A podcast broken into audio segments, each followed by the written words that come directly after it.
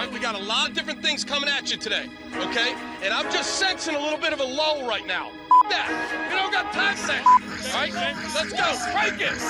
Crank it, Glenn Cross. Woo! Ladies and gentlemen, can I please have your attention?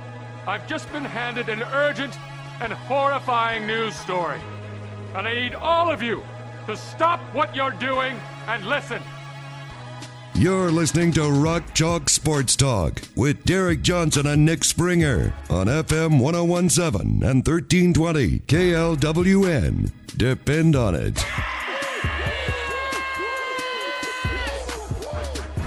Hey, what's happening? Welcome into another edition of Rock Chalk Sports Talk with Nick Springer. I'm Derek Johnson. Hey, Nick, what is your favorite Justin Timberlake song? okay. Can you Here's name a with- Justin Timberlake Here's song? the deal. Here's the deal. When it comes to this type of music, I know like who sing or I know like the songs Mhm. if I listen to them, but I'm not great with like saying, "Oh, this song is such and such," like the name. Yeah. Of, you know what I'm saying? Mhm. So like I know which Justin Timberlake songs Okay. I enjoy, but I don't. I couldn't tell you. Besides "Sexy Back," that's probably my favorite. Okay, yeah. Well, I, I think Nicholas Timberlake is bringing sexy back to Kansas Yes. behind the three point line. He Sexy cannot shooting. Yes. he cannot stop the feeling that we all have of, you know, just having a good player in tow from the Okay, transfer o- portal. okay, okay. And, you know, you don't have to say bye, bye, bye to Nicholas Timberlake because he's going to be here for a while. You don't have to Dude. cry me a river about him not being here. It's, it, it's going to be me. Right, or, or I mean, it's going to be Nick Timberlake. Sorry. I'm, I'm giving you like a four out of ten for the execution on that. You're not rocking your body in excitement. I don't even know what that means. I think Bill Self, Spring Bill, is having some early summer love about this Nicholas Timberlake stuff. Mm, okay. What's your favorite Justin Timberlake song? I just named like eight of them. Well, I know, but out of which one is your favorite? Um, hmm. That's a good question. Wow, I didn't. On- I didn't expect you to think this deeply on it. Well, honestly, I there, there's a part of me that wants to say like uh Dude, my mom. one of his my mom loves Justin Timberlake. By the way. really okay one of his uh Lonely Island sketches. Those are just funny. I, I don't know. The Dead and Gone's pretty good. I don't know. There, there's some of his NSYNC days. Those slap Okay. still, I guess. Okay. Uh, but you better get your Nick or, or your Justin Timberlake um albums Yeah, ready because clearly I was Timberlake. clearly yeah. I was un- underprepared for. Yes, you were. So he commits to KU. We didn't have a show yesterday because uh, we were airing KU baseball. So we get to talk about it today, which is fine by me. Yeah. KU did not have a commit yet from the transfer portal. Check mark.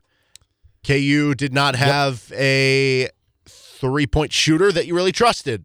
Check mark. Yep. And those are the two biggest things about this. Okay, we're done with the show. Easy enough. Yeah, absolutely. Listen, nobody has to panic anymore, right? Okay, Yeah. this is the silly thing about this. So KU has three. Well, they had three really openings for transfers, right? And Mm-hmm. people were like, "Oh, KU doesn't have a commit yet. Go, oh, KU doesn't have a commit." They get one commit. Boom. The panic is completely gone. You think that's stupid how that works? Because they still have two other open commits, but because they got one, everybody's fine now. Yeah. What? What? Uh, it's just the it's it's the safety blanket. That's what it is. It's it's knowing that hey, if you miss out on this guy, you know you didn't end up with nothing. It's like you know it's I I knew they weren't going to end up with nothing though. well, it's like that's I- the thing. So I don't really play the lottery much. So I'm probably going to mess this up. But isn't it like they have like a special number on the lottery where if you just pow- hit that the- the is Powerball? Powerball where you, you just get like a hundred bucks or something like that? I don't that? know how much you get, but I Sure. think yeah, if you hit the Powerball, you you do win something. Okay, so that that's like what this is. Like KU hit the Powerball number, where they don't know that they're going to win the lottery. Like Hunter Dickinson would be winning the lottery, but they Yeah. know that at the very least, like, hey, I got like a hundred bucks, I got two hundred bucks, Yeah, I got something you know, in my pocket. amidst all of the Hunter Dickinson frenzy, we've talked about how arguably KU's biggest need was somebody who could shoot from three, like consistently and at a high volume. Not necessarily Hunter Dickinson, right? Mhm. Obviously, Hunter Dickinson gets all the attention. He's the number one overall transfer portal guy. He's 7 1. He's really, really great. Averages 19 and 9, 20 and 10. But for KU specifically, their maybe their biggest need was a reliable three point shooter, a guy who could reliably shoot threes. And Timberlake was by far, I think, the most reliable transfer portal option when it came to just strictly shooting. And that's why he was a Kansas target. and this is a, a fantastic commitment for KU. And it's interesting because really a lot of signs kind of indicated he might be considering going to UConn. And the fact that he flips to Kansas, spring bill in effect, lightning strikes, boom, Kansas. So there you go. Now you feel very, very comfortable with your three point shooting situation. However, I will say I- still have some questions about that because Kansas lost like 85% of their three point makes from last season between Grady Dick, Jalen Wilson, Kevin McCullar, even Joe Yesufu in there who made like 25 threes last season. 85%. Nicholas Timberlake is not going to cover that up by himself. So I think there is still there is still some room for Kansas to look for another guy who can shoot from the perimeter because unless Dajuan Harris is shooting 40% next year on double volume from this year, and and Nicholas Timberlake ends up, you know, shooting 45% or low 40%, which is what he's done at Towson, but obviously coming to a, you know, in a bigger spotlight at Kansas. That's still not enough to make up for what you're losing if you're Kansas. So there are still I do still have some questions about what they want to do in terms of continuing to try to fill that out. Now, if you get a guy like Hunter Dickinson, again, another 40% three point shooter, but on low volume as a stretch five. So again, you're still not, I, you still, the, the, the scales are not balanced quite yet in terms of what you've lost. Right. And Nicholas Timberlake is definitely a guy who's going to be a reliable three point shooter for KU, but is he going to have the same volume as Grady Dick? Probably not. Probably not because of the playing time. I- Yes. If you just look at last season, Timberlake took more threes than Grady did. He also shot them at a slightly higher percentage. But that was Nick Timberlake playing 35 minutes per game and Grady Dick playing 30 whatever minutes per game at Kansas. Whereas what's Timberlake's ceiling for at KU At in terms of minutes per game? Like 20, 25? Yeah. I think 26? uh, there, there's a chance. Well, we'll see what else they do in the portal. Um, if they bring on another combo guard, it maybe lowers that a little bit. Uh, and there's a chance, you know, we'll get into the defense here, but if the defense doesn't come around, then maybe he is just a 10 to 15 minute per game guy off the bench. yeah. and- Maybe he becomes more of like your Jalen Coleman. Lane Exactly. Now, I think the median outcome is 15 to 20 minutes a game. The high end is, is probably 25 for him there. But yeah, that's the point. It's that, you know, you have a great efficiency three point shooter, but you're right, you're not done yet because of the fact that you haven't totally made up for Grady Dick's volume just No. because he's not going to play as much as Grady. Yeah, or, or- yeah, think. and then you throw in Jalen Wilson's volume and everything else. Like, there's still room for Kansas to continue to add in that from that standpoint, right? So now, as of right this moment, you have basically two open transfer scholarships left. Obviously, there's still some stuff up in the air in terms of Kevin McCullar, in terms of Kyle Cuffe, uh, in terms of maybe some freshmen who might be released from the NLI. I don't know, and there's still room to be made. Now, if you look at Hunter Dickinson, again, another guy who can shoot well, but on low volume, right? At this point, like, if you have five guys that shoot 40% from three, but they're all shooting one three a game, that's not really a recipe for great success, Mhm. right? You need, you need vol- you, you need somebody that can be more of a volume guy, and Timberlake might be that guy, right? I mean, if he only plays 15 minutes a game, he still might be putting up four threes a game in those 15 minutes if that's what he's asked to do. But certainly, this is a this is a big big commit for Kansas, and the timing of it is obviously also very intriguing with the Hunter Dickinson visit starting with Arterio Morris on his visit as well. So the timing of it, I don't think should be overlooked either, because now Hunter Dickinson comes in and you can say, hey, listen, we got a guy on the perimeter that can shoot. If you want to come here and you can post up, and you know if a team's going to double, kick it out, shoot threes, ways you can maneuver around that, whatever. Like that's that's a pretty good selling point of hey, we just got this guy also that committed literally the day you're coming to visit. Yep, exactly. And uh, whether he's a starter and beats out like an Elmarko Jackson, or if he's just a bench piece that even comes off and gives you more three point shooting, more bench scoring than you had all of last season. Yeah. Either way, it's a positive. Either way, it's a Yes. big boon for KU moving forward. Yeah, exactly. I, either he is a starter, like you said, or he's your sixth man who is very much better than what you got from Bobby and Joe off the bench from the guard position last year. Yeah. Uh, when you look at his stats, uh, you're talking about 41.6% from three this past season. Shot really well against top 50 and top 100 opponents per KenPom. Uh, he was also 84.5% at the free throw line. Year before, he was at 40.6% from three, over 80% on uh, three point shots. If you watch some of his highlights, though, he does have a little bounce to him. This isn't just a you know, oh, just shooter who that's all he's going to do. Now that's going to be the majority of what he's asked to do. So I'm not trying to say that like he's he's going to be some superstar coming in there doing what Grady Dick was. But you see a lot of highlights of him showing some bounce, throwing some dunks down. That he does have a little off the dribble game, whether it's to hit a three or to throw down a dunk, like solid enough rebounder at like four per game. I think his defensive rebounding rate, albeit in the CAA, not in the Big 12, was like right around what like Grady Dick's was. Now again, Grady's taller and did it in the Big 12, so yeah, I'm not saying he's better at at it. six five. I think Six four, 6'4". 205 pounds. So he's built well, experienced player. This will be his sixth year of college. I think experience is always a good thing, um, especially when you mix it with having you know four freshmen coming in and everything. Uh, this is a kid that is going to help you in a lot of different ways. Yes. Just the multitude of ways he can get his threes off and working off the ball, off of screens, those sorts of things. He's going to give some improvement there. Um, and then you look at his his like synergy profile. It's very interesting. Um, so if you look at the defensive side of the ball, you are going to be like, oh no, because he ranked in the fourth percentile. fourth. Yes, Yikes! this past season. I mean, I could probably rank in the fourth percentile on defense. Maybe. Well, but I will say the year before, he ranked in the 62nd percentile.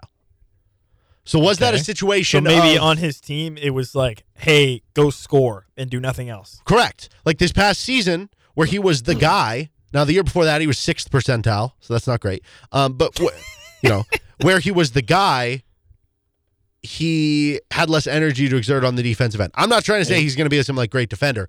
My point is that that's going to be the biggest uh, variance for how much he plays with KU. If the defense doesn't come around and, and he's the fourth percentile defender, KU still has a need for the three point shooting regardless. So he will play 10, 15 minutes a game. But Bill If- Self will make sure that he doesn't He won't be a starter. He yeah, he won't be trusted in crunch time.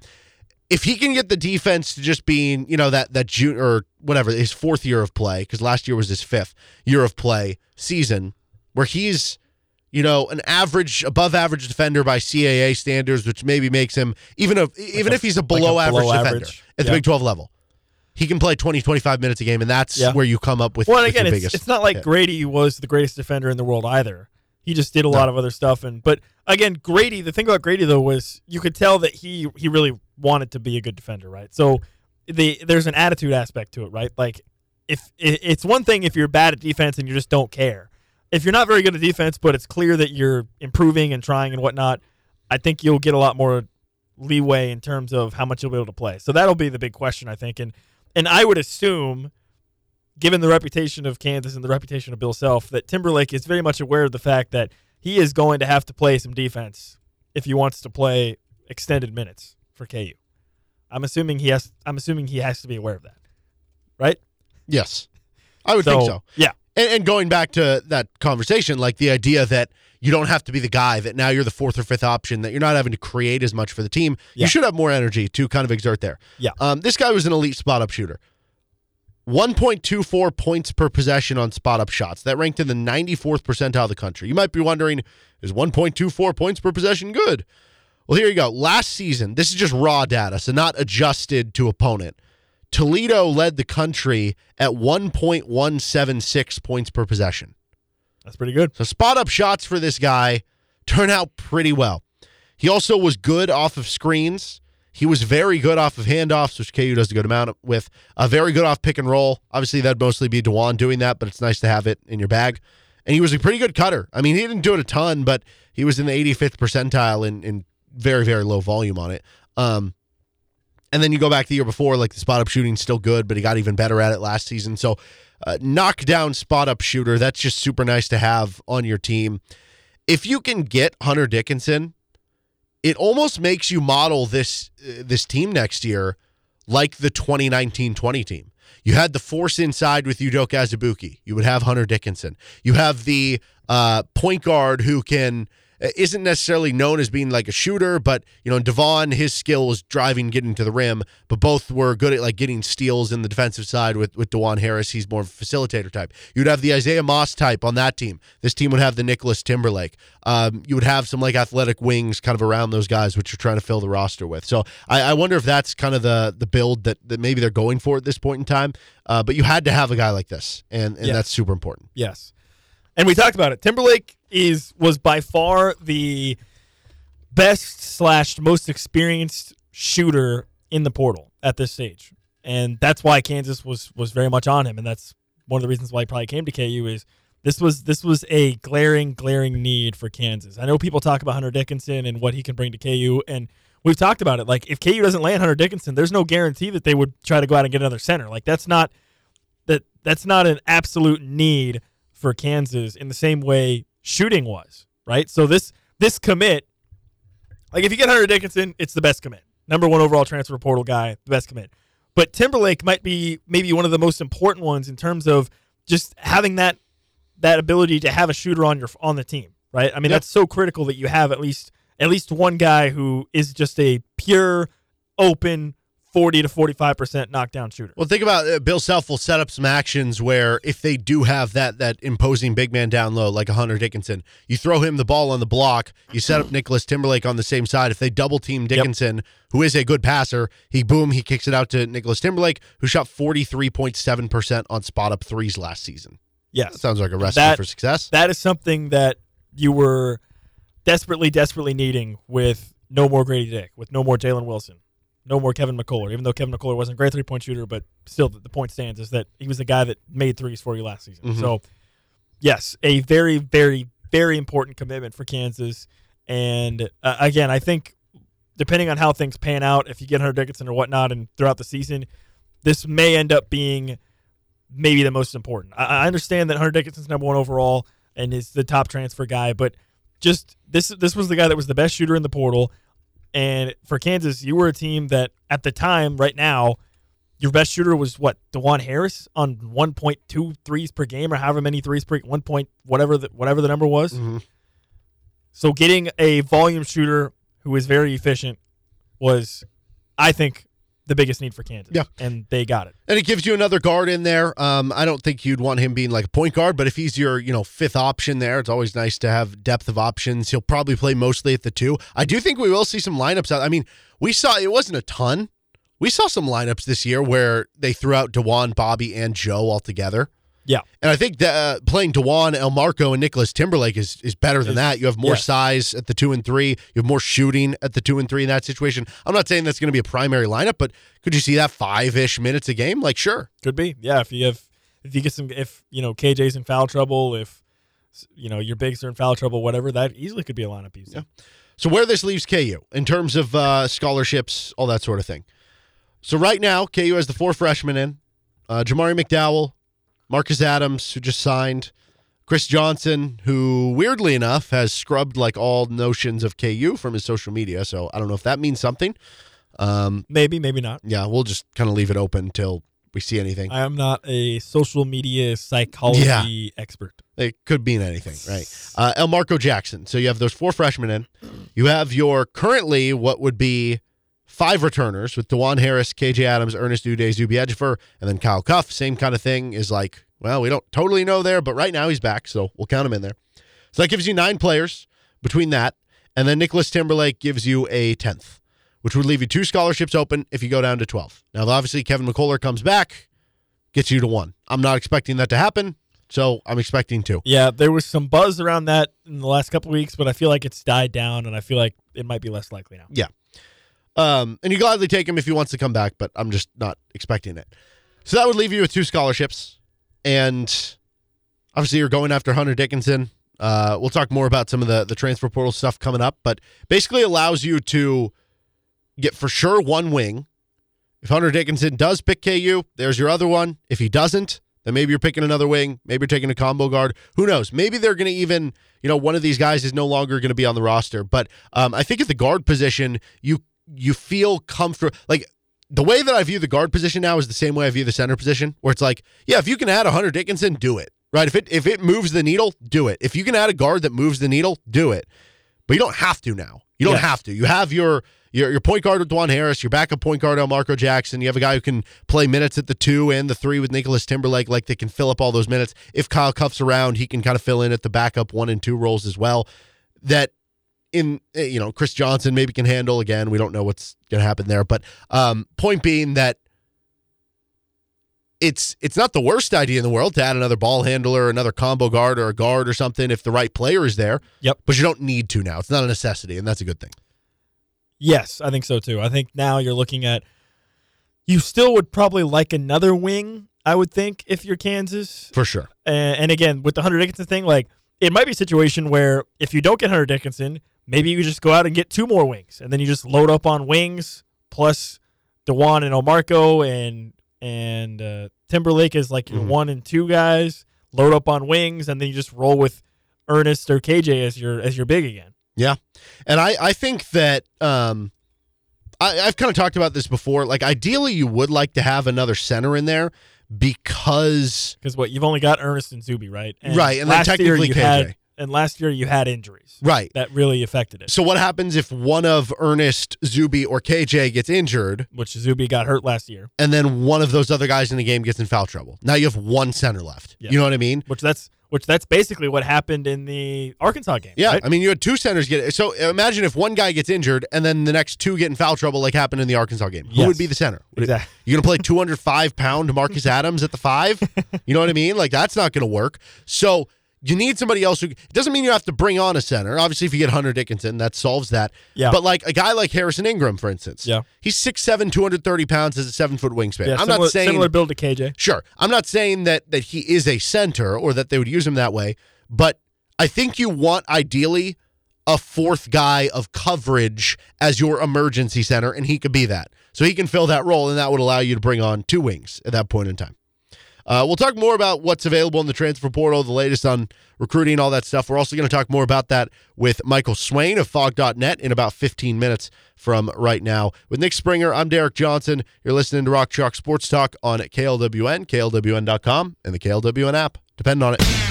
Welcome back into Rock Chalk Sports Talk on KLWN with Nick Springer. I'm Derek Johnson, joined now by Michael Swain of Phog.net and 24 7 Sports. Uh, so, Michael, the, the big, I don't know, goings around right now of KU involves the visit of Hunter Dickinson, who is the white whale for all these uh, high level schools to try to reel in the number one transfer portal prospect out there.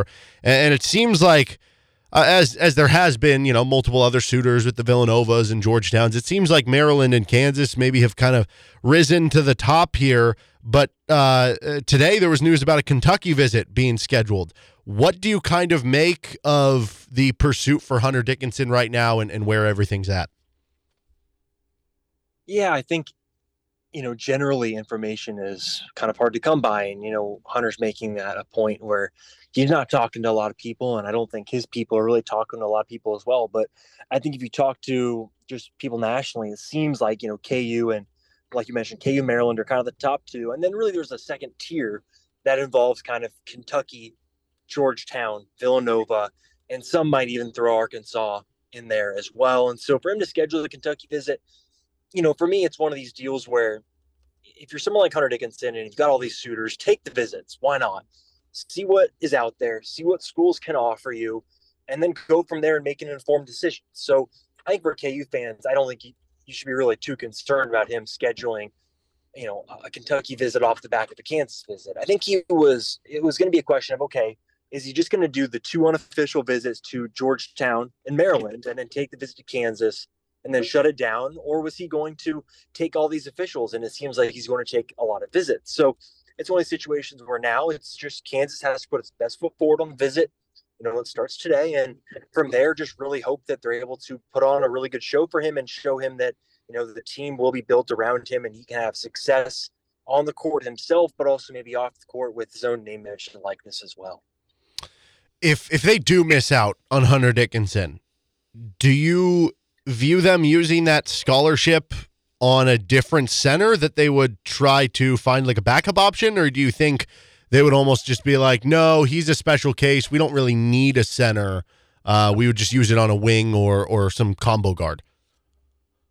Yeah, I, I'm honestly fascinated by that by that in that situation because Bill Self has come out and said that he wants another big man, you know, a guy that's more proven than what KU has in Zuby Ejiofor and Ernest Udeh and even KJ Adams, if you want to consider him in that kind of race for the starting center spot. So I I think realistically, if they miss out on a Hunter Dickinson and they don't really see an immediate player that can play at the level at Kansas and elevate that kind of center position, then I could definitely see them moving on and, and getting another kind of big wing who can maybe play the three and the four. Um, you know, maybe someone like a Jaylon Tyson from uh, Texas Tech might make some sense there as well for that position. So I think if they miss out on Hunter Dickinson, I think it'd be really fascinating to see what the next move is because he is a special player, and there aren't any other centers in the portal that are at the same level as Hunter Dickinson.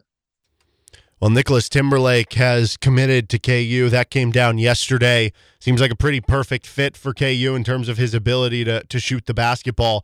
Uh, what do you envision his role being on the team? Do you do you envision him having a real shot at being a starter? Are we talking a bench guard here? Uh, what do you think?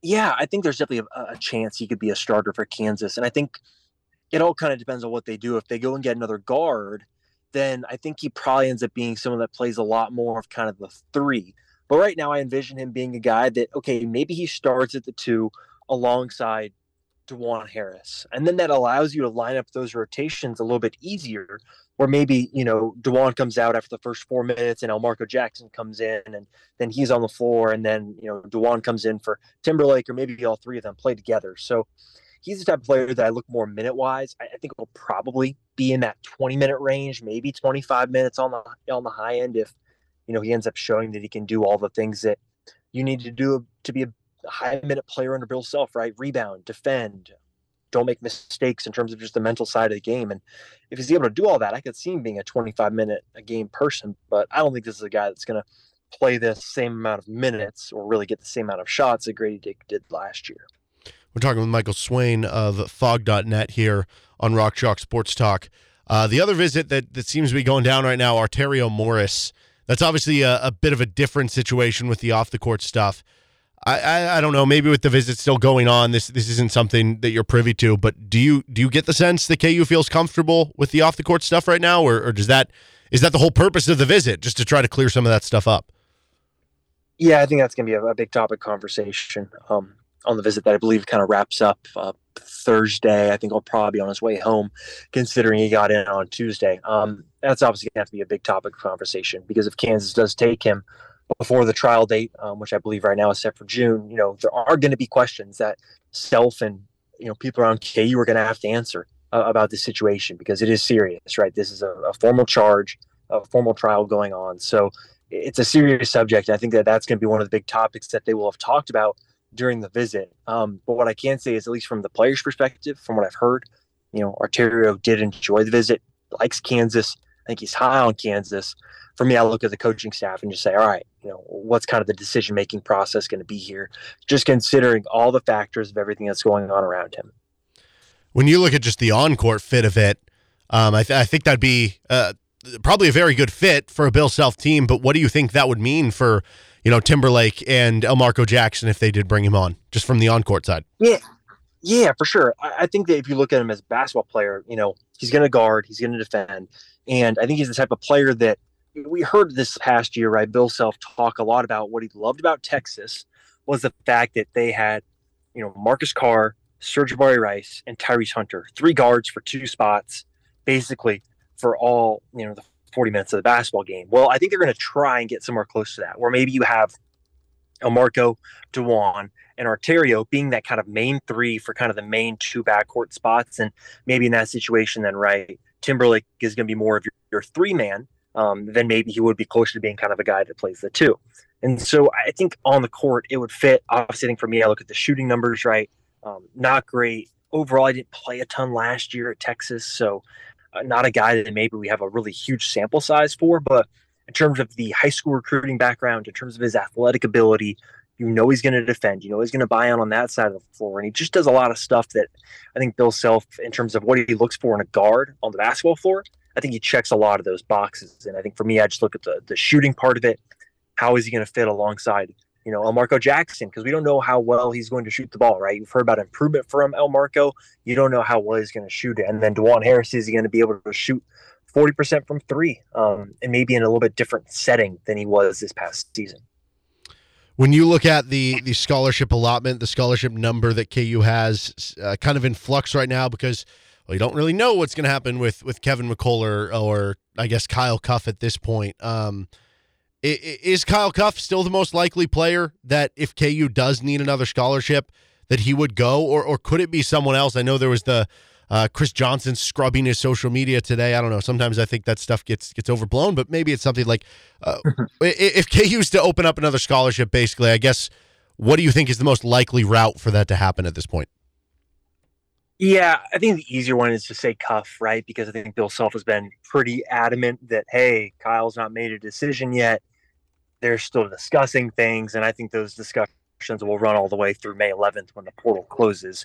You know, high school, you know, national letters of intent aren't really as binding as they probably were, you know, five six years ago. Seems like a lot of times now, if a player requests out of his, you know, NLI, he'll get out of it. It's not you're not seeing a lot of schools hold a player hostage. And if Chris Johnson decides he wants to try something different, I don't think you're going to see Kansas hold his feet to the fire or anything like that. So, you know, I think really you're looking at the numbers. I, I think Kyle Cuffe probably is the more likely of the two, but you mentioned Kevin McCullar there. I think it's I don't see any world in which Kevin McCullar is playing college basketball next year.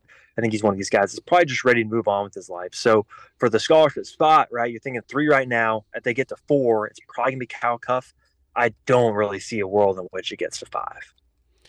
How possible is in today's day and age basically buying an extra scholarship with the NIL usage to basically have a kid walk on and, and pay them enough to pay for the scholarship? Is that something that you would not be surprised if at some point down the road here Kansas uses? And I guess a, a quick follow up to that. Um, does the NCAA IARP case where basically they said, hey, we're going to take a reduction in scholarships, does that basically, uh, at least from Kansas, while they're waiting for the case to wrap up, prevent them from doing it so that the NCAA or IARP doesn't go, well, what do you mean you took a punishment? You just skirted around it. Like, like would they have to wait till after that, yeah. that ruling comes down?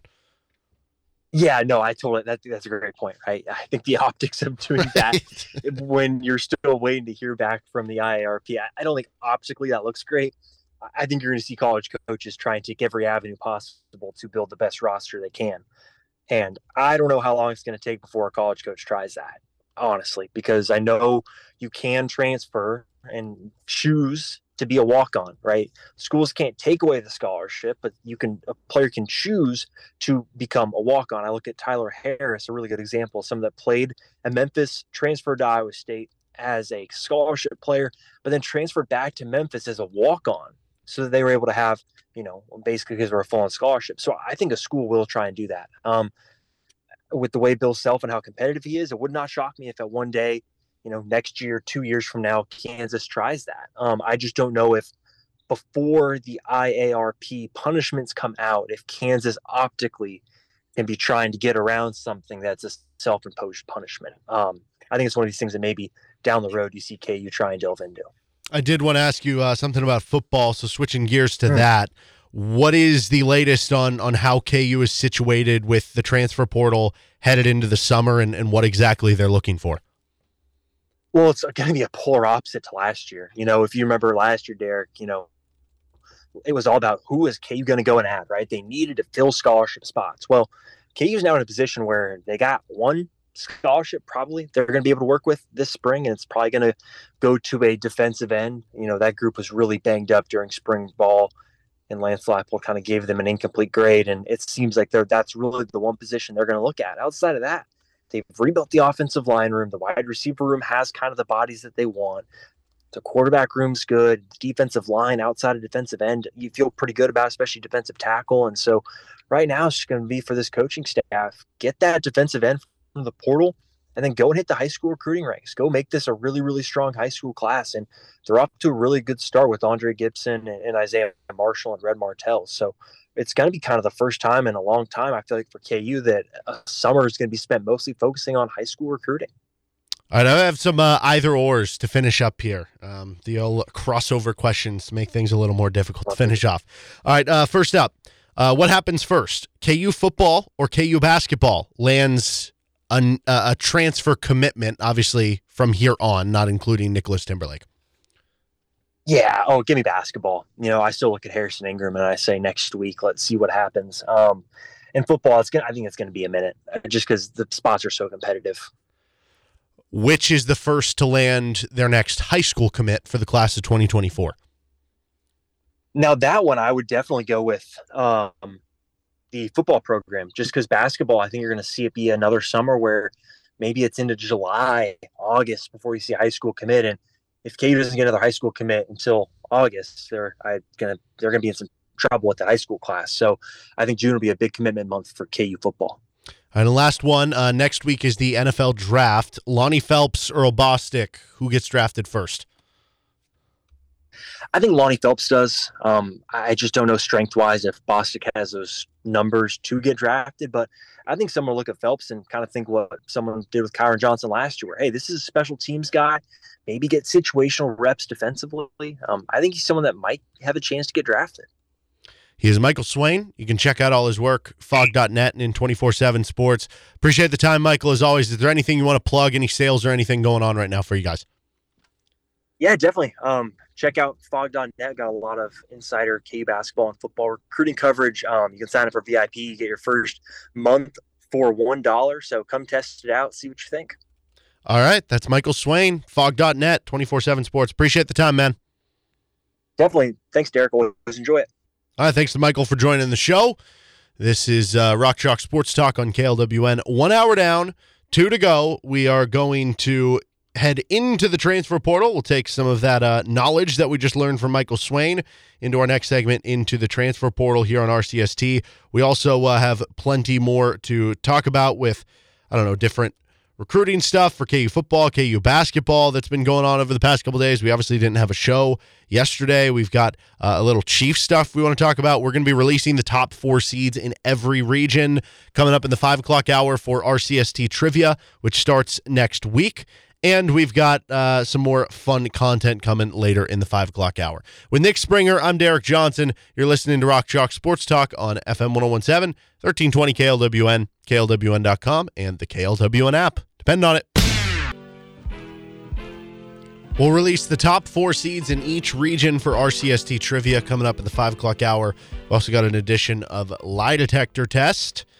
But off the top of the four o'clock hour, we head into the transfer portal. There is a fifth dimension beyond that which is known to the average basketball fan. It is a dimension as large as Wilt and as timeless as Perry Ellis. It is the middle ground between staying and leaving, between wins and losses, and it lies between the pit of recruiting and entrance to the NBA. This is the dimension of new schools. It is an area which we call the transfer portal. Into the transfer portal we go. Your guy, Maize high school graduate Caleb Grill, is going to Missouri. What do you have to say for yourself? Well, to be quite honest, I don't really care. Uh, but yeah, I guess good luck. I don't know, but not really. I don't I- know. I mean, it's Missouri, obviously, so boo. but like, eh, I remember a time where you toiled around with the idea of, well, what if KU went after Caleb Grill? I never said that. Well, Never, I never I said that seriously. okay, okay. It's only joking. but you know, he was a decent three point shooter Yeah. in his career. But this would this is his third school or fourth school? No, third. Third, I school, think, right? Yeah. UNLV. No, no, this is his fourth actually then, because he went to he started his career at South Dakota State. You really? Yeah. Just followed TJ Otzelberger everywhere? I think so. Yes, Okay. except for now. So, But John yeah, Roth- I mean, dude, I mean, dude, it's it's Missouri. Like, what? What do you want me to say? Oh, good luck in Missouri. Yeah, no, I'm not gonna say that. well, uh, in KU related news, I guess I should say. uh, this was from uh, yeah, just this a day is ago. Rock Chalk Sports Talk, Yeah. not Missouri Sports. I just wanted to get you all riled up. talk. Jon Rothstein reported yesterday Maryland transfer Hakeem Hart tells me that he will be committing on Friday, which is tomorrow. For a second, I thought today was Friday. Uh, final list Kansas, hello, Okay. Gonzaga, Villanova, and Miami. Hmm. Interesting. So- This is interesting for a couple of reasons. I've always kind of thought that Hakeem Car- uh, Hakeem Hart, Who? if I can speak, wait, who? um, Hakeem Hart would be a pretty good fit for KU. Okay. He's like a six foot seven, six foot eight wing from Maryland. Um, not like a great three point shooter. You're talking about somebody who's shooting in the low 30s percentage, like 33%. Uh, he is a good free throw shooter. Maybe that shows you that there's more untapped potential there in terms of his three point shooting. Uh, can score in in a couple different ways. He's a good defender. Um, on synergy, he's 84th percentile in defense, 86th percentile in man-to-man defense. So kind of a good all-around That's pretty defender. good. You can play him at the three or four positions. And when you look at his his spot up shooting specifically, which he would be asked to do more at KU, uh, 70th percentile in spot up shooting. He's also 95th percentile in transition play, which we know KU likes to grab and go and get um, transition buckets. So he's Yeah. also uh, did really well in limited sample on like cutting and on handoffs, uh, which are both good for KU. I thought that he's been he, he would be a good target for you. It seems though the staff has maybe prioritized some other wings over him, not to the the fact of him not being somebody they would want or anything, but But he's definitely been under the radar. Correct to where like it, it feels like he is kind of behind Harrison Ingram in terms of their love there. I don't know how much you would want both Ingram and Hart. Like I don't know if because both are low 30% three-point shooters that you know if you're going to bring on another wing, if you get Harrison Well, Ingram, And if you're getting Dickinson, you can't take them both. Sure, exactly. Tough or something else happens. No, maybe if, if you do lose out on Dickinson, you'd want both. But because he's committing as soon as Friday, before you're going to hear from Hunter Dickinson, makes it kind of tough there. Uh, Yes. Now, now, if you do want to get into the the weeds of the scheduling, what it could mean here. Now, keep in mind he's still going through the NBA draft process. So this is one of those situations where he would commit and basically say, uh, I "If I come is- back to school, this is where I'm going." I think that's stupid. I don't know why you do it because you're just going to upset your current fan base. What do you mean? Like, what if you just end up staying in the NBA draft? Yes. and now your fan base is going to always be like, Well, no, that, I agree with you. I think it's like stupid. you were going to leave. Like, just wait heck? until yeah, just wait until you Yeah. go to the draft and know for sure. Yeah. and then decide after that. But I guess- I, think it's stupid. if you want to to link, I don't know, dots together in some way and maybe read into Oh. something that might not be There- there. There's nothing I love more than connecting the dots. Okay, right, um, let's do some dot connecting here. Harrison Ingram got his visit rescheduled to next week. Interesting. Could you be Okay, like? yes? Could you Yep, be like, well, one dot. The reason he got rescheduled is because Hakeem Hart's going to pick Kansas this week. Yeah, mean, Yep, those are there we that go. Could connect. I would There not. we go. I would not. I am of the opinion that most likely, if the the proper dots to connect would be that Kansas is still waiting on some decisions from Hunter Dickinson. They're waiting on visits from Harrison Ingram to where they're not ready for Hakeem Hart to commit to them. Which the dot I would connect then is that he's not going to pick Kansas.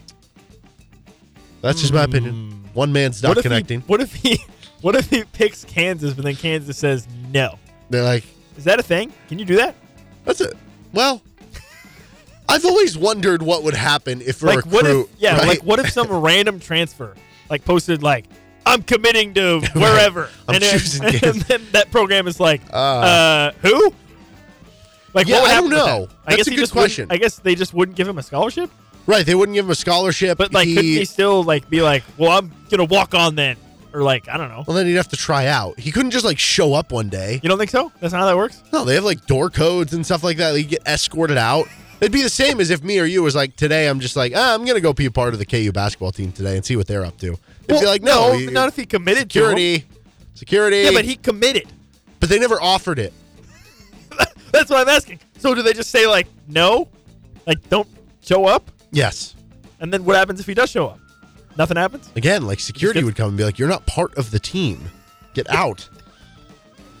So Uh, you're telling me if I post on Twitter right now, I'm committed to KU basketball with, and I put together Yes, like Bill Self will not graphic, take that as. and then I show up at Allen Fieldhouse, and I'm like, hey, I committed. Look at my Twitter. I'm on the team.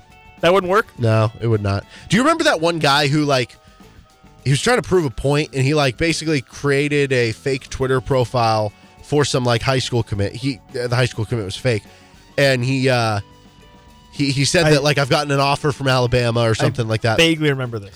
and basically he just wanted to see if if some of the recruiting services would pick it up and be like, and and there was one recruiting service I won't mention which, but it basically picked it up and was like, oh, he got an offer from Alabama, and it just immediately made him a three star, and it was a fake kid. Like, oh no, I vaguely remember that. yeah.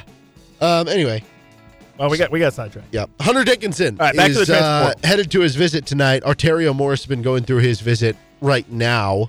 Let's start with Hunter Dickinson. That's the one on everybody's mind. Yep. The So- biggest thing to me is the timing of the Nicolas Timberlake commit on Yep. top of Dickinson coming in. Like, Yeah, that's a nice little piece you get to flaunt around if you're Bill Self to be like to a guy who is a good passer Yes. to be like, hey, you're going to hit some extra passes to to get three, and also he's going to open up the floor for it. well, you. and I also just think that having already a, a solid commitment in the fold that's going to help your team, you can go to Hunter Dickinson and be like, hey, look, we mean business, right? Right. Like, we already have a guy that's going to contribute, that's going to be a good three point shooter. Like, we are locked and loaded. We are pushing for not just the Big 12 title, for the national title. Like, and we're, we're making moves already, right? Yeah. So you can either be one of those moves or see ya, right? Yeah, yeah, the roster's a little more complete now. There was also that uh, video that came out earlier this week, or I guess it, it came out a while ago, but it resurfaced. It was from his podcast that he does, where uh, this was back, I don't know, a few months ago, and he was talking about Dajuan Harris and how much he loved his game as a point guard and, and Oh, stuff yeah. like that. Yeah. Um, so I don't know, just kind of interesting to keep in mind. I, I do think it, it makes you a little uneasy though if you're somebody who wants Hunter Dickinson to go to Kansas to where uh, literally this morning. So he's set to arrive, I think, tonight to KU. Literally this morning, it was announced he's going to be taking a visit to Kentucky a week after. And it's not that Yeah. that's. It's I not mean, that that's don't know. surprising. Of course, he was going to visit other schools. It's the idea that, like, oh no, is his mind on the different Dude. things? You know what I mean? Like you're overthinking it. What if he okay? What if somebody has interest from Kansas and KU and they, they commit Mm-hmm. to one without realizing which one they're committing to? Because they're both blue. They're both KU UK. Oh, you mean Kentucky? Okay, you said Kansas or KU, so I was oh, confused there. sorry. Um, Kansas or Kentucky. Yeah. Okay.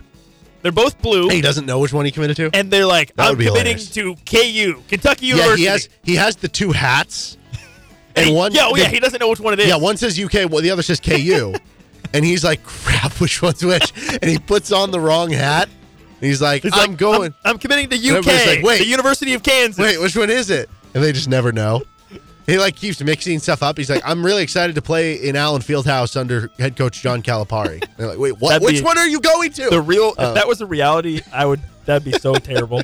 I'd be miserable. anyway, um, so bad.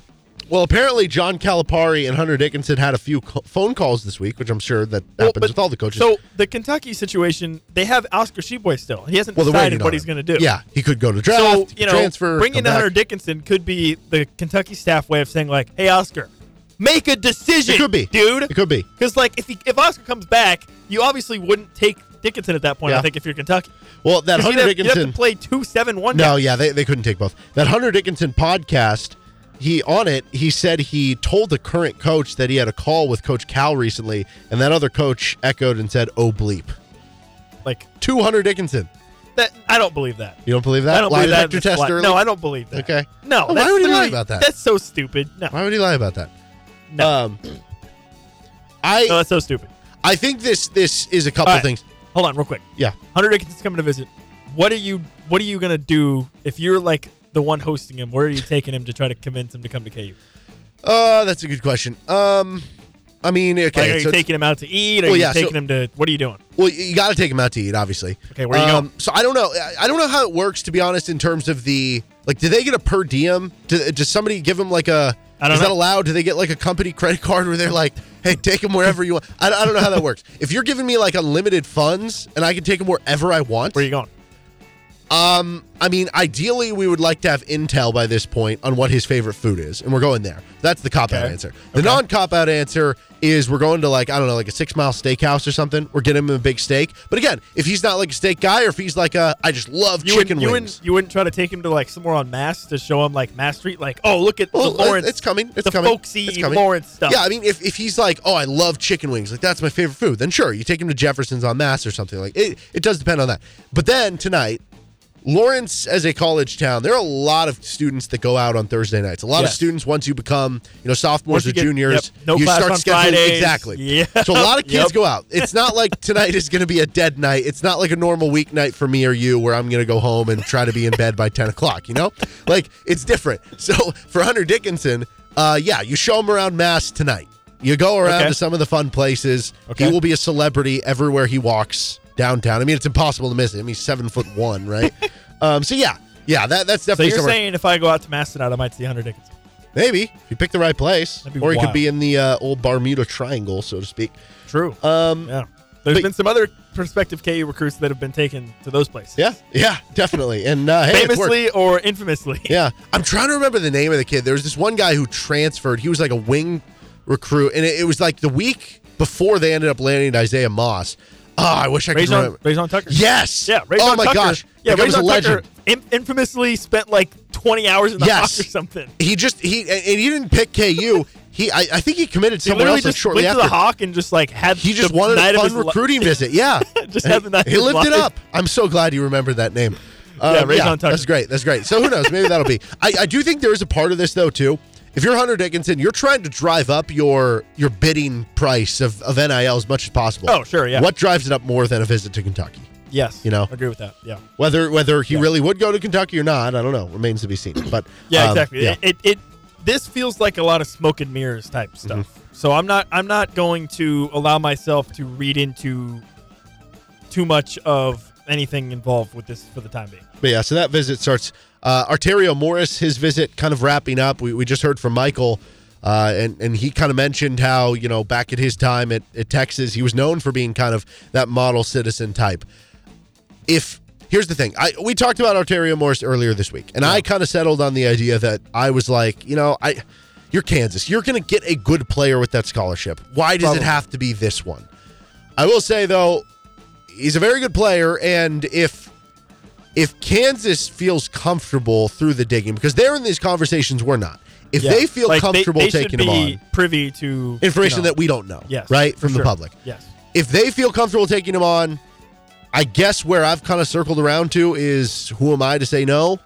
Yeah, again, I still don't love we, it, When we talked about it earlier in the week, the biggest issue is that this is an ongoing, serious thing. Like, there's an actual trial that's Right. going to happen. So, I, I think ideally it's a situation where you would maybe I don't th- I think it's I think Michael mentioned how it's scheduled for sometime in June or something. I think in an ideal situation you'd like to maybe wait for that to play out, but this but it might be a situation where you have to make a choice of either okay, do we want to take him on and just see what happens with the off the court stuff, or do we just want to go a different route? Yeah, And that's where I think Kansas might run into at, at some point where they have to make that decision. And like you said, I think Kansas should be in a situation where they should be able to do their due diligence on this and should be able to to learn more about it from talking to the players specifically, from learning more about it. And they should have a better read on it than probably anybody else. right? Yeah. So whatever decision they make, I think you just kind of have to just trust, I guess, that they are they're making the right decision because you're right. This is a situation where if you if you're Kansas and you decide to take him on, and then it kind of blows up into something else, that's obviously a not good PR situation at all for that point for KU. hundred percent. I I wonder if this would be a guy that you like. What if you hold a scholarship essentially to see for will Kevin McCullar come back? If he does not, see if anybody else like randomly transfers last minute who comes back from the draft. very possible. That's exactly what McCullar Yeah. did last year. And then if that doesn't happen, Arterio Morris, and that gives But you till June. Again, I think I think the issue you could run into is like, what if Arterio Morris wants to make his decision? and you might. Wait And if you're KU, you you like you said, So you have it- to wait. Exactly. Then it comes down to KU. It comes down to the decision of would How you be willing to you? accept him, even with that Leo situation still hanging over him, or are you just going to say, hey, you know, we can we feel confident we can go out and get a different guy that will suit the, our team, and we don't want to have to worry about the possibility of, of the implications of that because uh, this could be a situation even more so where like maybe you decide to bring him on well, and then the legal stuff happens and what if what if that results in you have to suspend him or you have to you know you have to take other actions based on whatever out, outcome legally happens so then you've just really you've just wasted a scholarship almost at that point Yeah, it's, it's very risky at this point in time. Okay, uh, moving on to our next player, an update on Primo Spears. Georgetown guard Primo Spears will take an official visit to Kansas and Bill Self beginning on April 25th. That would be, uh, what, So Tuesday? Yeah this is uh, two days before harrison ingram's schedule Yes. Uh, Spears also has a visit planned to TCU starting on. Which again, we kind of talked about the week. TCU thing, where it's like TCU's already brought in a couple guards, so I don't know what their level of interest is at this point. Says he's received interest from Florida State, Mississippi State, and Arkansas Okay. as well. How does Arkansas just get to have eight million transfers? What I don't heard understand. Michael talking about Hunter Dickinson with Arkansas too. yeah, I don't. I don't understand. They've Yeah. already got like eight guys. What? Yeah. What? What? What are Well, we from doing? that standpoint, that wouldn't How can shock they? you. How can they just get infinite transfers? Yeah. No, I think I think at this point, if you're KU, um, I I don't know if this Like this feels like a visit to me where he may be trying to sell himself to KU, but like again, you you can't take the risk that he's not going to be even eligible this next season. Or that he just sucks. Yeah, I, Was that too harsh? maybe a little bit. I think that I don't know. I, I would I guess I wouldn't be shocked if like what if the visit just ends up getting canceled or something. I don't know. I, we'll see. Well, they only have I don't know it's going to amount to much. I guess is my way of putting that. And then uh, we got our last tier here, which is interest from Kansas. Jaylon Tyson from Texas Tech. That do anything for you? Yeah, that does a lot for me actually. A, a great defender, a pretty good three point shooter. I think not like elite, but pretty solid.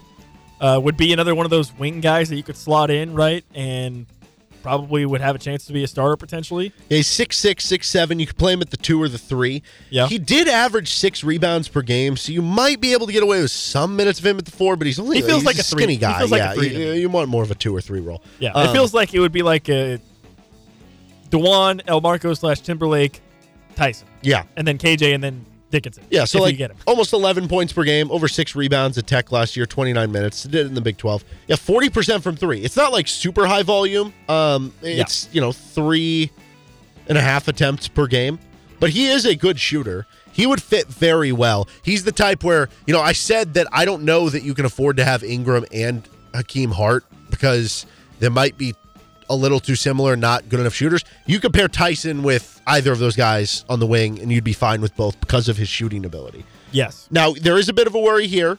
It'll be his second transfer. Started at Texas, played eight games, then went to uh, Texas Tech, where he played this past season. Yeah, They- dude, I have given up on trying to determine what the We don't know. NCAA We don't know. is, is willing to accept as waivers or whatnot. Like I just yeah. I I've given up, man. They said they're going to crack down on the second time waivers. Also, though, there is a clause in there about like mental and verbal abuse, like you can get out of it. Uh, obviously, Mark Adams having some racist comments that might apply because that's a sticky situation if you're the NCAA and you go, Exactly. Like I, I what I don't well, I don't count NC that as being Yeah, emotional what I don't abuse. It's like, understand from the NCAA standpoint is they're going to crack down on this. That only just makes them look worse. Yeah. Because you're going to have situations like like this, for example, where you have you know a guy who's transferring for whatever reason, and the NCAA is going to be like, no, and then they're just to look like they're just to look like they're the bad guy. Which, newsflash, they are the bad guy. Last one, uh, interest from Kansas. This was reported from Jon Rothstein yesterday. Raquan Battle tells me that he's now also receiving interest from Kansas. He is a six foot five guard. He was at Montana State this past season. They actually played Kansas State in the NCAA tournament. He had a really good game. He had 27 points, over 50% from the floor. He started his career at Washington, so he is like a Power Five level player. Uh, played two years at Washington, went to Montana State for two years, had a really good final season. He'll have one more year of play. He'll be a uh, fifth year player. I would be interested for sure. I mean, 17.7 points per game. But this feels like one of those ones where it's like tells me he's receiving interest from Kansas. Like like what? What Right. does that mean? Right. Receiving interest. What does that mean?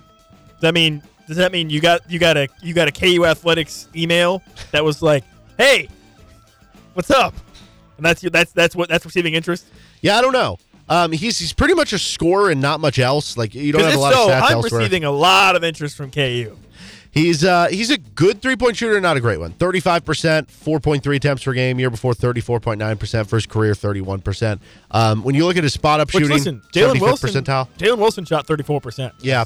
So like if you get someone like Raquan Battle, you probably would be able to fill that similar percentage on maybe a little less volume. I think Jalen shot maybe a little more, or I don't know, maybe not. I do wonder. I mean, defensively, I'm looking at synergy now. He was in the 29th percentile, so not a great defender and not a great conference. I, I wonder if this was because if oh, you remember, 25 percentage points better than Nick Timberlake. That's true. CAA. But but here's my thing. this reported interest was yesterday. Okay. What if this was KU reaching out as a backup plan in case Timberlake didn't reach out, it didn't commit?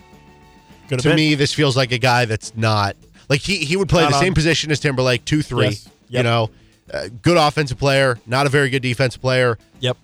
But Timberlake's three point shooting numbers are better. Which Yeah. Is what Kansas probably really cared about. I don't think you need to replicate that. You'd be better off with like Jaylon Tyson or maybe a combo guard or, or whatever at that point. Yeah. So I don't hate I- it, I but I don't I don't love it either. But interest from Kansas, we'll keep an eye on it.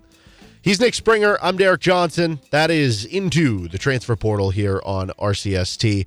Uh, we will get to some more KU stuff, little football news. We will also get to some Chiefs news coming up shortly. This is RCST on KLWN. Depend on it. Five o'clock hour, you're listening to Rock Chalk Sports Talk on KLWN. We got High School Sports Weekly at Burgers by Biggs on the corner of Wakarusa and Bob Billings coming at you tonight from 6 to 7 o'clock here on KLWN. And uh, the news from yesterday, the big news Nicolas Timberlake committing to KU. We talked plenty about that. We went into the transfer portal earlier in the show. If you missed any of that, check it out on the Best of RCST podcast. But pretty much to summarize, it's big. It's big for uh, KU to land Nicolas Timberlake, and uh, they needed a shooter, and they went out and got him. And now there's a bunch of other visits that are happening and wrapping up, wrapping up for KU, and we'll see where uh, the chips lie at the end of uh, all of some of these other big players that are going to be committing throughout the uh, coming weeks here. Okay, so uh, we have our RCST trivia tournament filled up completely, up to 64 teams. We have a couple alternates ready in case anybody can't go. Um, so we are going to do a full bracket reveal show on tomorrow edition of Rock Chalk Sports Talk. We'll give you the entire bracket, uh, go through some of the matchups and stuff on the show, and then we'll start the competition this upcoming Monday. We'll, we'll send out schedules if you're a part of it, um, probably tomorrow. Uh, maybe tonight if we get a chance, but at the very least by tomorrow we'll send out the schedule and then uh, have things starting next Monday. So we're looking forward to that with the bracket reveal. I wanted to uh, give a little teaser. I put out on social media last night who the one seeds were, but you know if you listened to this in the past, you you would have known who the one seeds were because it's just whoever made the phenomenal four the year before. So um, I wanted to go a little deeper, and I'm going to release right now the top four seeds in every region. And I'm sure if you're not a top four seed and you're like, man, I thought I was going to be one, now you're going to be pissed. So that'll be fun because you can find out where your seed's going to be tomorrow. Um, I will remind this tomorrow when we're revealing the entire uh, bracket, but the seeding is it's it's more of an art than it is a science, uh, to say the least. But there there are a lot that goes into it. So first of all, the people that make the phenomenal four get the top four seeds or the one seeds. The people who make the grade eight get the number two seeds in the next year's tournament. Obviously, if somebody can't, you know, return from last year to this year, then that changes things a little bit. But then after that, it's seeded based on we we take account trivia wins. So how many wins do you have in your individual matchup? Uh, trivia correct answers, right? I mean, did you go? Did somebody go three and one, but they went seven and four in their trivia questions versus somebody going two and one, but they went 12 and two in their trivia questions and they just had a, a harder road, right? So we take that into account. We take into account last year, how you did. Uh, we take into account how many, you know, sizzling 16, grade eight, stuff like that do you have on your ledger. We also take into account um, when you registered. Like that does matter. If you register before someone else, the tiebreaker is going to go to you in terms of seeding we do sometimes seed for storylines. I won't lie. uh, you know, I'm not going to be like the NCAA and be like, no, we never Wow. do that. No, I do it. I do it on occasion. Now, I, I'm not going to try to do it where I'm going to mess up the bracket. Like, I'm not going to be like, well, this guy should have been a four seed, but, you know, I'll just have him be a 16 seed so he plays his best friend who's the one seed. No, like, I'm not going to do that. Um, and then the the last part of it, and honestly, this is the one that messes with the seedings the most. Um, and, and I will say, for people who have never been in this before, you're just generally going to be seated lower. Like the sooner you register for this event, the higher your seed you'll be, uh, even if you haven't played. Don't take offense if you're not like a high seed. It's not because I think you're dumb or anything. It's just because A, maybe you haven't gone before, B, maybe you registered late, and C, here's the big one a lot of times I'll have somebody who's like, well, they're a four seed or like they're a six seed, but they end up being like an eight seed or a seven seed or something.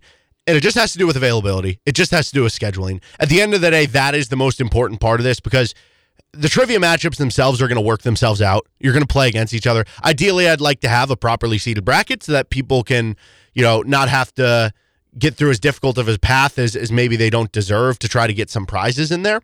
But that's the most important thing. It's just lining up the regions, lining up the pods, lining, lining up the matchups to where, you know, maybe this guy's a 12 seed, but the five seeds, none of them can play at the same day and time that the 12 seed is. So if I move him to a 13 seed, there's a four seed and somebody else that can, you know, it, it that's the biggest part of it. So don't take offense if, if, you know, you're not a top four seed or if you're seeded lower than you'd like. Okay. Use it as motivation. Yeah, exactly. Exactly. Use it as motivation. You know what's one way to, to move up the seed list next year? Just Win- win, this year, Yes, right? I think yes. Isaac Henderson, who won it in year one, he was either an eight or nine seed. Um, and then, gosh, I want to say Tyler Feist, who was like the runner up in 2021.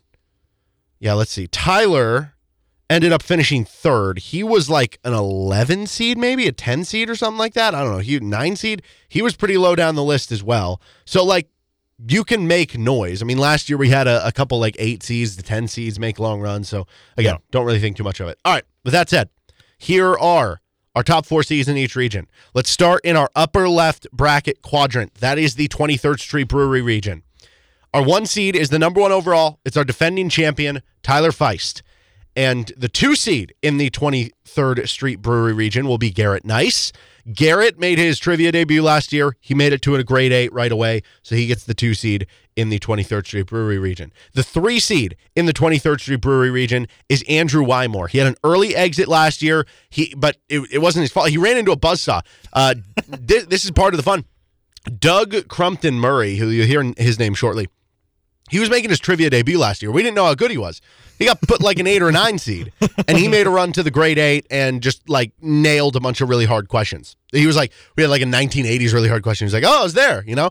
Um, so that was tough for Andrew. But he the year before he made it all the way to the phenomenal four, so he gets three seed in the 23rd Street Brewery uh, region, and then the four seed in the 23rd Street Brewery region will be Brian Rainey, who has consistently made like the second round. I think he's made the second round all three years, and he made the sizzling 16 one of his three years. He's just a consistent pro at this, so uh, that is a, a fun little region with Tyler as the one seed, Garrett as the two seed, Andrew as the three seed, Brian as the four seed in the 23rd Street Brewery region. Again, we'll give you the entire bracket on tomorrow's show and release it out on social media so you can get, uh, maybe we'll do like a video version, but at the very least have the screenshot version of it. Okay, uh, the next region is the top right region. That is the Pella Windows and Doors region. Eric Hansey, who was our 2021 champion and our 2022 runner up. He's finished first, second, and third in all three years. Wow. That is an impressive One of each resume. medals. I know. 72 and three on trivia questions. That's incredible. um, he is the two seed, uh, second one seed overall, but he is the one seed in the Pella region. His two seed is Doug Crumpton Murray. Who we mentioned last year. He was the guy who he was the story of the tournament, and then he got upended in the grade eight. People thought Doug was going to win the whole thing. He ended up getting upended uh, on the only question he missed of the tournament all year long. But if I'm not mistaken, he made a run in the football version of RCC trivia, also, right? Yeah, I mean, uh, uh, we had uh, I think 24 contestants in the football version. I think a majority of them are in this basketball version. Some of them have never done the basketball version, like Michael Plank, who won our football trivia. He's in the basketball version for the first time this year, so uh, that's going to be fun too. Like comparing how guys do in football versus doing basketball. So that's already a tough one too with Eric and Doug. The three seed in the Pella region is Kyle Martin, who has made the Sizzling 16 all three years. So I mean, this is as Man. tough of a top three as you could ask for, and I felt bad doing this for all these three guys as I was putting together bracket, and I was like, okay, whose schedule lines up here between the guys who are all two seeds, between the guys who are all three seeds, and they just all happen to line up, and all these guys I think are good enough to make a phenomenal four to win it all, and it sucks that only one of them is going to come out of it. Would you say that's the bracket of Bracket of death, hundred percent, hundred percent. Um, again, this was not me trying to put it like that. This is just how the schedules worked out. And then Quentin Mir- Mirabel, who he made his debut last year, and he did really good. He made the sizzling 16. He's the four seed, so that is a very, very difficult bracket in the Pella windows and doors region. The third region, so the bottom right, is the Johnny's Tavern region, and the one seed there is Justin Nichols. He uh, was making his second trivia appearance last year. He's made two sizzling 16s, but last year he won third place, so went above and beyond from that the year before. His two seed is going to be Andrew Filer. Andrew has made two grade eights, so he's been a consistent in this all three years. He consistently goes on deep runs. He'll be the two seed there. That could be a fun little clash in a grade eight matchup, but it's going to be tough for them to get there. The three seed is Ryan Goodwin, the uh, friend of Matt Tate, the head coach of the Baker baseball team. So is he going to be? I mean, Baker's having a really good baseball year. Is he going to be too busy focusing on the diamond that he's going to lose focus on the field? But he's been a consistent too. He has two sizzling 16s. He also was a uh, big mainstay in the football edition of this too with Ryan Goodwin. Then we have Aaron Mayer, who is the four seed in the Johnny's region, and he has been a consistent. Like he's made. Um, the, the sizzling 16 he's made the second round before as well like he always knows his stuff he studies and that's a big part of this a lot of the guys who do well in this they do study so keep that in mind if you're looking for what to study um, I don't know, go back. You go off the media guides, right? Yeah, media guides is a very big wealth of knowledge. So look there. Um, look at past game logs of interesting games. Look at I don't know past rosters, stuff like that. Guys Um, who have their jerseys in the rafters. Yeah, Was guys who there- have the- yes. Was there specific games or seasons where they were really well? Did yes, really well. NCAA tournament runs. A Who lot did of- Kansas beat? What seeds were they? All conference nominees, Yes. all American players. You know, learn that kind of stuff. Yes, exactly. Uh, so Aaron does a good job with that. So that's a, a fun little one through four. Justin, Andrew, Ryan, and Aaron. And then our last region is the bottom left region. That is the River Rat Print and Skate region. Ryan Brown, who uh, was making his tournament debut um, uh, last year, ended up making it all the way to the Phenomenal Four. He was the one who upset Doug in the grade eight. He was he was known as the sandbagger. Every round he'd be like, I'm just hoping I don't go out on the first question. He'd be like, I don't think I'm gonna make it that far. And then he made the phenomenal four. Unbelievable work from Ryan. Uh, so the two seed in that region is going to be the, mo- the the biggest villain of RCST trivia. That would be one Nick Schwert. Um, he talks trash. He's brash. He used to run this event. He made it to the grade eight last year. I don't know how. I was mad about it. He's going to go out early this year. I got a good feeling about that. And uh, the three seed in that region, this is the one that you are afraid of is Isaac Henderson because Isaac was our original champion back in 2020. He also made the phenomenal four back in 2021. Last year he got upend- upended in the second round. And now Isaac gets a lower seed. He gets the chip on his shoulder as a three seed. He has less expectations, less pressure involved with it. Yeah. That's a little scary there. And then the four seed in the River Rat region is Sam Oliver, who went all the way to the grade eight in our first edition of it. Uh, didn't make it in the 2021 version, but then in 2022, he lost in the first round. But he's 16 and 2 overall on trivia questions in these two years that he's done it. So, what version of Sam are we going to see in this event? Um, that's a really good one through four there too. So those are all our uh, top 16 overall seeds, our one through fours in every region. We'll have the full bracket reveal on tomorrow's show. With Nick Springer, I'm Derek Johnson. This is Rock Chalk Sports Talk. You're listening on FM 1017 and 1320 KLWN. Depend on it.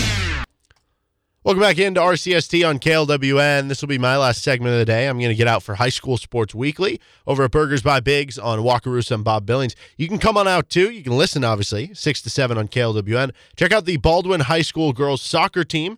They're going to be joining us on today's edition. Next week, it'll be Veritas Track and Field and Baldwin High School baseball. So, uh, always fun time if you can come out to Burgers by Biggs or whenever, just stop by, grab a nice bite to eat because they got awesome burgers, some cool sides and stuff.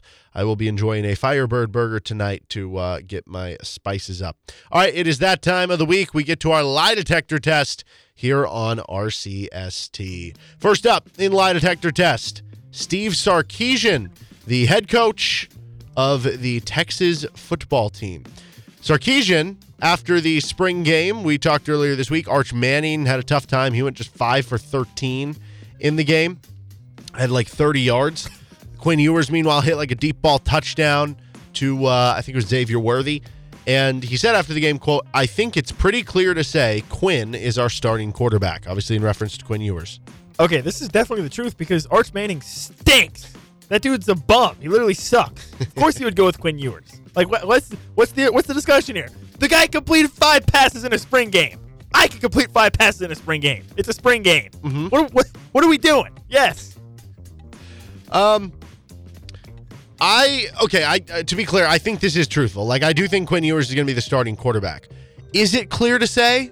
Is it? Is that part of it true? You have Arch Manning. He, I mean, you know how much money the Texas Boosters paid for him to come in. Archibald. You know how much the Texas Boosters are going to be. Especially, it's not like Steve Sarkisian has earned this ultimate benefit of the doubt from No, the he Texas hasn't. Boosters. No, he hasn't. What do you think Arch Manning's middle name is? Archibald what? Bet you we can look it up. Well, you think no Arch fun. Manning already has a Wikipedia page? Oh, I'm sure. Wait, his name is Archibald. I remember told we were you. joking about Yes. that earlier this week. I thought we were just joking. Oh, I don't know. I did. I I thought that was his actual name. Mm. So Archibald blank Manning. Okay, here's. Archibald what? Did you know that that Arch Archie Manning, like the his grandfather, I guess, Yes, yes. the the father of Peyton Manning, Eli, Archie wasn't his first name. It was, Was Elisha. It also, it wasn't Archibald. Elisha was his first name. Wait, what? That can't be right. E L I S H A. His middle name was Archibald. so he went by Archie. Elisha Manning. That doesn't. He's not a pro. He's not a pro quarterback. Circle back to Arch. Uh, anyway, what's yeah. Arch? What's Arch? I have his middle name. Archibald blank. You It want me to should be something proper. Yeah, Give, go give me the first guess. letter. Give me the first C. letter. Archibald It actually is kind of proper. Archibald Charles. Manning. Yes. Really? It is Let's Charles. go! Yes. Let's go. that was great. We did not communicate Archibald before. Charles Manning. Yeah. So he gets so when he when when Archibald Charles Manning is at a fine restaurant, he goes, "Hello, Archibald Charles Manning." But when Archibald Charles Manning goes Dude, out to like the the bars in king of Texas, his new name is Is Arch Arch Charlie Manning. or Chuck? oh yeah, yeah. Wait, Chuck or Charlie? either one. Okay. Either one works in this situation. Dude, Archibald Charles is the next king of England. yeah, he is. what are we doing? That's great. Uh, anyway, lie detector test part of this. Uh, no, I don't think he's lying, but I do think it's interesting. If we go back to last fall, do you remember how that whole thing was done with Hudson Card? Was it Hudson Card? Was Yeah. he the other Yeah, quarterback? yeah, yeah. And Quinn Ewers, where like everybody was convinced Hudson Card won the job, and it was like Steve Sarkisian just actually like trying to find out who the leaks were in his own house, basically, and um, it ended up being that I don't know. It, it was a very weird situation about how he to- eventually announced Quinn Ewers at the starting He was just trying to flush him out. Yes. So what if what if he's just I don't know part two here or something? Okay, but what's so what's the what's he trying to flush out? I don't know. Is- so you're saying Arch is actually the starter, and he's just saying Quinn to try to flush out people that hate. No, I- I, I guess I. I, I think Quinn is the starter, What's- but I don't. I, yeah, I don't see the angle to that. I do think it's uh, yeah. I, I guess it is truthful. I, I think this is more so a declarative statement because he's tired of probably hearing from the boosters like, "Oh, you got to start Arch." yes, that could be true. DeAndre Hopkins is on lie detector test. Uh, so I think this tweet has recently been deleted, but um, yeah, it has been deleted. On Sunday, DeAndre Hopkins took to Twitter and said, I, I love that he was Oh, was speaking in third D, person. was it the D Hop uh, doesn't care about money tweet? Yeah, it says Hopkins doesn't want a raise. And he signed the end of the post with Nuke, which N U K, that's his like nickname, which I don't know why. I don't know what that means. But um, anyway, uh, it's been his nickname for a while. So basically, he's saying Because somebody, right, a reporter or somebody tweeted out that like there was discussions about a salary or whatever, and then he quote tweeted that and was like, Hopkins don't want no raise. Yeah, and I bet you he deleted it because, well, okay, let's get into that. He deleted it. Okay. Does that mean it's a lie? No, I think probably his agent told him to. That was exactly what I was going to say. Yeah, his, His agent, was, like, "Bro, wait a second. You may not want to raise. I want to Yeah, raise. exactly. Okay, He's like, let me at Speak- least- Yeah, dude, yeah. speak for yourself, bro. Right. Like I understand you don't need one, but I kind of want a new car. um. So yeah. Uh. I gotta feed my family, D Hop. like, come on, I need it. We need to make some. We need to, you know. Uh huh. So if he gets traded, the the talk has been that the new team would basically have to give him a new contract. He's only under contract this year and then next year, and that basically that's what that's in reference to. That that he would want to raise. His base salary this year is like nineteen and a half million. Next year is like fifteen million. So basically, uh, you would be getting him on a two-year, like thirty-four million dollar deal, which is is good money for DeAndre Hopkins. I'm sure he would still want an extension, but basically, yeah, he's saying. I think what he's saying here is that I'm fine giving up some money to be on a winning team. I'm gonna be honest. I don't really care anymore. Well, I the Chiefs just- don't I have just- enough cap dude, to even afford that. So between like the OBJ crap and D Hop, like I'm just I'm out of energy. I just don't care. Okay, and Brett Veach is he's he's just gonna go do fine things and make me mad. So what? I don't I don't care anymore. Whatever. I don't care. D Hop, fine. Who cares? Whatever. okay. Uh, so no, Done. he's not lying though. I I I think he probably is was not lying, and that's why he had to delete the tweet. Because if he if he was lying, why would he delete the tweet? But if he is telling the truth, but other people are like, wait a second, we uh, that's fine if that's what you think, but you know, delete it.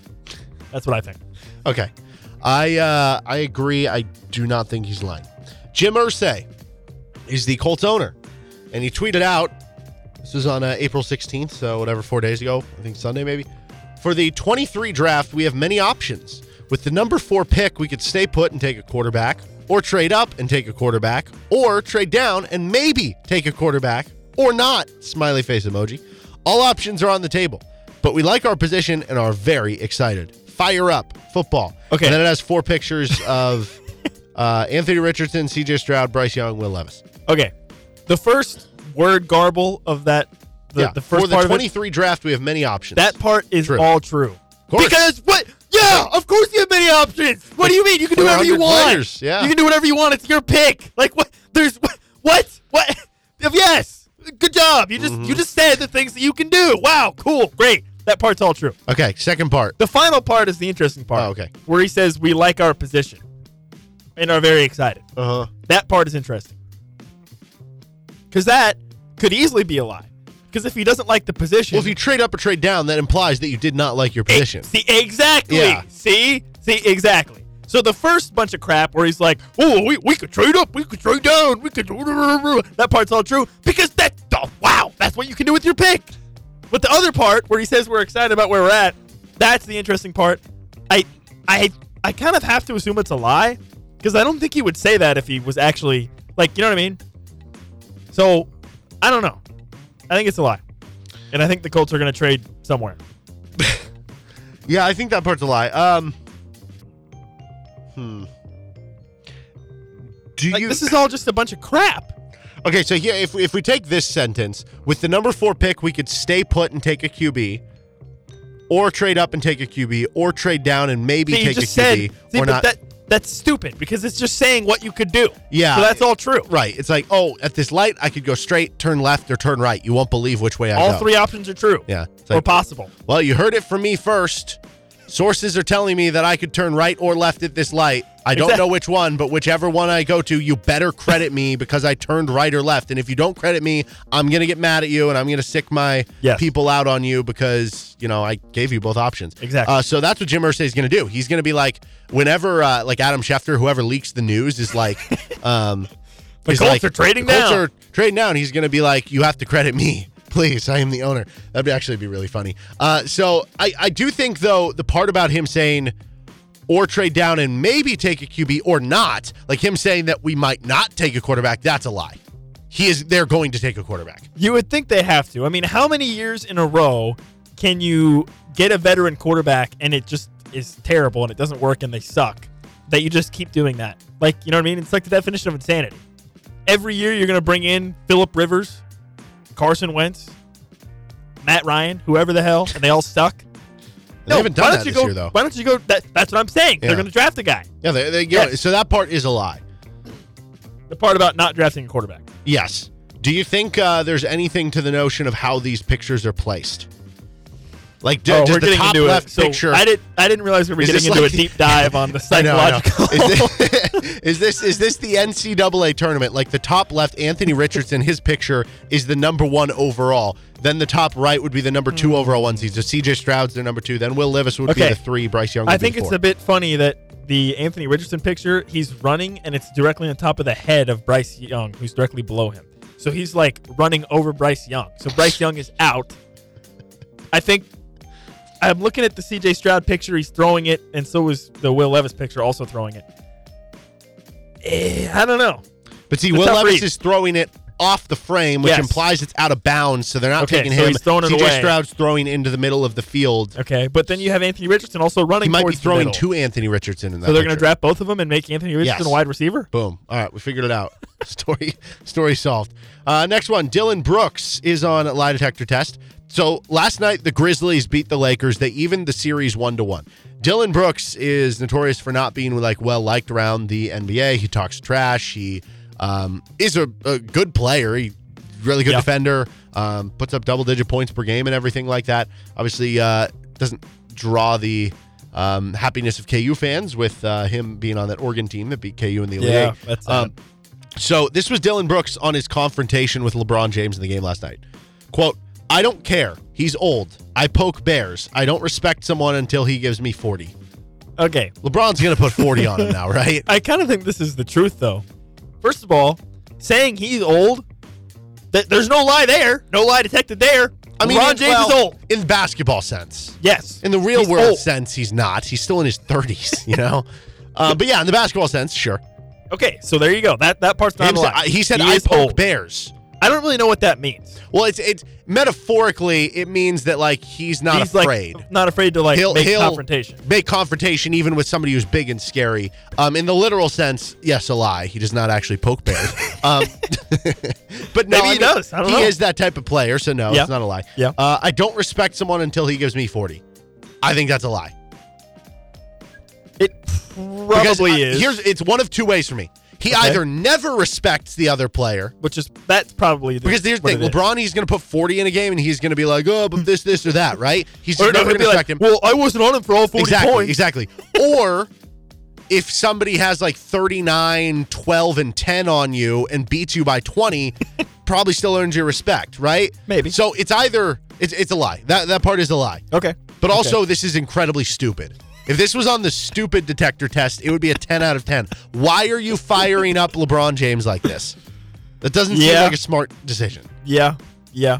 No, I, I agree with that. We should we should okay. We should absolutely do a stupid detector test. we should absolutely start that. Uh, we'll do the stupid scale. One through Stupid ten on the stupid scale. All right. Uh, note that. That'll be good off-season content for us. This one from Max Scherzer. Max Scherzer was uh, pitching pretty well. Three scoreless innings against the Dodgers yesterday, and then he got ejected. And the the umpires went. and They looked at uh, at his hands and stuff, and they said that he had sticky substance on his hand. He was caught yelling at the umpire on TV, saying. It's rosin, which, if you know, rosin is the white bag It's that's behind the mound. They're Yeah. allowed to use rosin. Yeah. Do you the, believe him? The audio of this is even more like the actual like from the interview of this is even more hilarious because he's basically like, I washed my hands with alcohol. I took some rosin. The umps were like, "Let me see your hands," and then he like showed them, and then they were like, "Oh, it's sticky." And then next year was like, "Yeah, rosin sticky, you idiots!" like, what? What do you mean? What? So I, I, I think this is the truth because I don't know. I mean, I guess I feel like the whole like crackdown on inspecting pictures and stuff has kind of worked because we haven't really heard much about it since then, right? So yeah, I I, believe him. It's rosin. I yeah, don't- yeah. So I, I don't have any. I think that that whole crackdown is it has worked. So I, I don't believe that Scherzer probably had any illegal foreign substance on his hand. Okay, I have a I have a new piece of information for you that Okay. might change your mind here. Okay. Max Scherzer went to Missouri. Hmm. Interesting. Definitely a lie. Definitely cheating. Definitely has uh, pine tar all over his hands and his hat, behind his ear, and his belt, and anywhere else you can put it. Okay, there we go. We got to the bottom of that. uh, this one, last one. Diamondbacks manager Torey Lovullo, when asked about the future of Madison Bumgarner in the rotation after his ERA spiked to 10.26, quote, I don't know. I don't know. As we do with every situation after every start, we group up as a staff and then sit down with the front office and figure out what to do next. That's what we're going to end up doing. The staff will sit down and figure out what's going to give us the best option in five days. We do the same thing after every start, and we'll do that again. And today, Madison Bumgarner was released. Or he was DFA'd. DFA'd. Which, He was yeah, DFA'd. Yeah. Which I think intents and purposes. after like four or five days, he's a free agent. Right, right. If he clears waivers. Yeah. Yes. So obviously, I guess that means this is the truth. I guess. I mean, it's it's possible he didn't know. Like he didn't know what was going to happen. But do you think? I Now- kind mean, of think. now listen, you're you're a Giants guy, so you Yeah. probably have a you probably have a soft spot for Bumgarner, right? Oh, of course I do. I mean, at this point in time, like it makes sense. You got over a 10 ERA. I'm not saying they should have like held on to him or anything like that. Um, the Giants can't hit left-handed pitching. Madison Bumgarner was a pretty good batter. I say the Giants just sign him as a pinch hitter, pitch from the right side or to hit from the right side. Um, I kind of get the sense that I mean, you could make the argument that like him saying I don't know, like we have to evaluate the situation that in that time he already knew that he was going to be cut because Okay, true. part of me thinks that like they were Like- going into that start going this could sucks, be it for him. yeah. right? If he sucks, like we're done. So I could see that, but honestly, this But seems like, like, a pretty decide- harmless quote. Yeah, you wouldn't decide that like in the dugout. No, right no. After the game, Like you're in the third inning, you're like yeah, you're, you're gone. buddy. yeah, you're like, oh, dude, your ERA is over ten now. yeah. See ya. Do you really Pack believe this part though? The staff will sit down and figure out what's going to give us the best option in five days. We do the same thing after every start, and we'll do that again. That implies that it's about every pitcher. Do you think I after don't- every start no. they're like, They we need to DFA him? They definitely. Well, if they if they're doing that, they have a lot Yeah, of problems, like a significant amount of problems. Yeah, they do. if they're doing that. So I, I that I mean, I don't even know how good the Diamondbacks are this year. Do they do they suck? They're pretty good know. right now. Are they pretty Um, good? Yeah, they've been they have they have a bunch of young players up, like former top prospects. I don't think I've ever watched first a in the NL West right now. Diamondbacks game in my entire life. Okay. I got to be honest. Well, you might being this dead, year. being dead serious. Could be playing in the World They play on the West Coast, so their games all start at 10 o'clock. They're the Diamondbacks. Literally, why would I care at all about them? They haven't been in the. They haven't been relevant in the past what t- 10, 15 years now. Uh, they went to the World Series in like what 2006, I think, or something. Didn't they? Mm, I don't know. Uh, ni- late '90s, they won it, or was that No. early 2000s? I don't know. Either Whatever way. it was, I was 2006, Brandon Webb won Cy Young. I think. congratulations. Yeah. Right. Anyways, I don't care about the Diamondbacks. He's Nick Springer. I'm Derek Johnson. That's not a lie. Rock Chalk Sports Talk. as our lie detector test. Uh, I'm going to head on out of here. Get ready for some uh, high school sports weekly RCST replay with Michael Swain. Next, this is RCST.